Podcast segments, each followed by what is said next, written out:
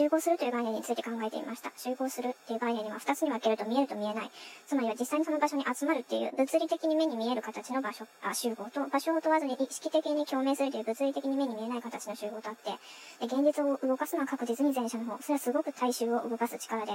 とてつもない影響力だと思います。私は何をしたいのかについてこう考えたりしたんですが、大衆を動かしたいわけではないなっていうのはある。それはできない、そういう明確な精神的な理由が今あるので、だから今はという表現にしておきます。未来は常に不確実性に富んでいるから。で、決められた一つの界隈のゴールにそのまま乗っかっちゃうと、もうそれこそマシンと同じだから、常に個人の中に不確実性というのは持っていた方がいい。それにどっぷり使わない方がいい。いくつかの世界の視点をミックスさせて、そういう引き出しとして持っておいた方がいいかも。では、私は一体何を動かしたいんだろうって考えたんですが、いや、わからなかった。おそらくこう、誰もまだ考えてついていない物事だと思うんですが、それは別に今もうどこでもやられてる能力開発の仕方だとか、イノベーションなんちゃらとか、こう予言じみたことだとか、もう、みんなで仲良く家族愛で、こう、わっしょいわっしょいみたいな、そういったもう誰もが今こう可視化して求めていて、すでに考えているものではない何かで、ここのそのループ、ここの次元のループを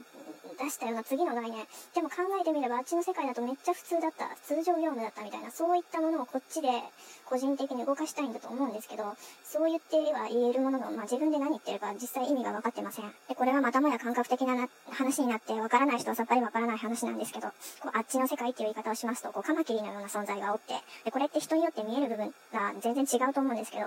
私から見た場合には人間独特のこう感情というもの、それを扱う次元体ではなくて、彼らってこう良くも悪くも感情がど真ん中に位置しているような感じでいるので、もちろん笑いもしないし、悲しみもしないんですけど、その客観性っていうか、その全体性からこういわゆるこう分析的な側面を生かした情報収集能力、分析能力が人間と桁違いに高くて、誰はもう人間から若干離れた異次元体だと思うんですけど、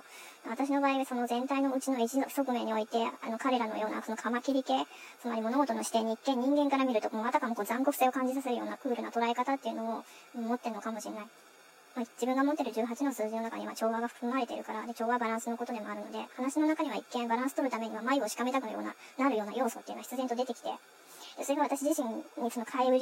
討ちのようにダメージを受けたりすることはある。で、これも一つの役割なのかもしれないんですけど、マジで死にそうになります。感覚過敏だから、感情過敏だから。ただそういう思考態度っていうのは確かにあって、その辺においてカマキリ系さんとこう縁が近いっていうか、別にカマキリの生態自体にほぼ興味はないんですけど、一昨年とか普通にこう煮干しの中からこう袋の中で休息されてて、非常に可愛かったです。で、昨年は茶色いカマキリに出会えたし、で、今年は腹黒カマキリに出会いたいかなって。でも絶対飼育はしたくない。飼育すると自分が誰かに飼育されるから、で、彼らには自然の中でこう自由にてもらいたい。で、たまたま通りすがりに出会った時に、10分とか、長ければ半日くらい相手になってもらえたぐらい、それぐらいでありがたいかなと思います。昆虫と時間を共有している時の癒し効果っていうのは私にとってはもう、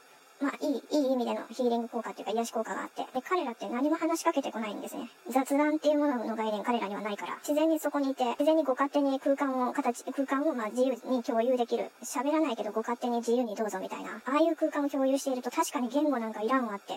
とても実感した瞬間でもあった。たとえ私が何かを、この前夜雲に出会ったんですけど、夜雲になんか話しかけても彼は何も言ってこない。だけど全然悪い気はしない。この感覚がすごく自然体で。でも人間って何か言ったら何か返さなきゃいけないとか、なんかそういう暗黙の了解があるので。あと夜雲って悪い雲じゃないから、殺さないでいただきたいな、できれば。できればの話でした。おやすみなさい。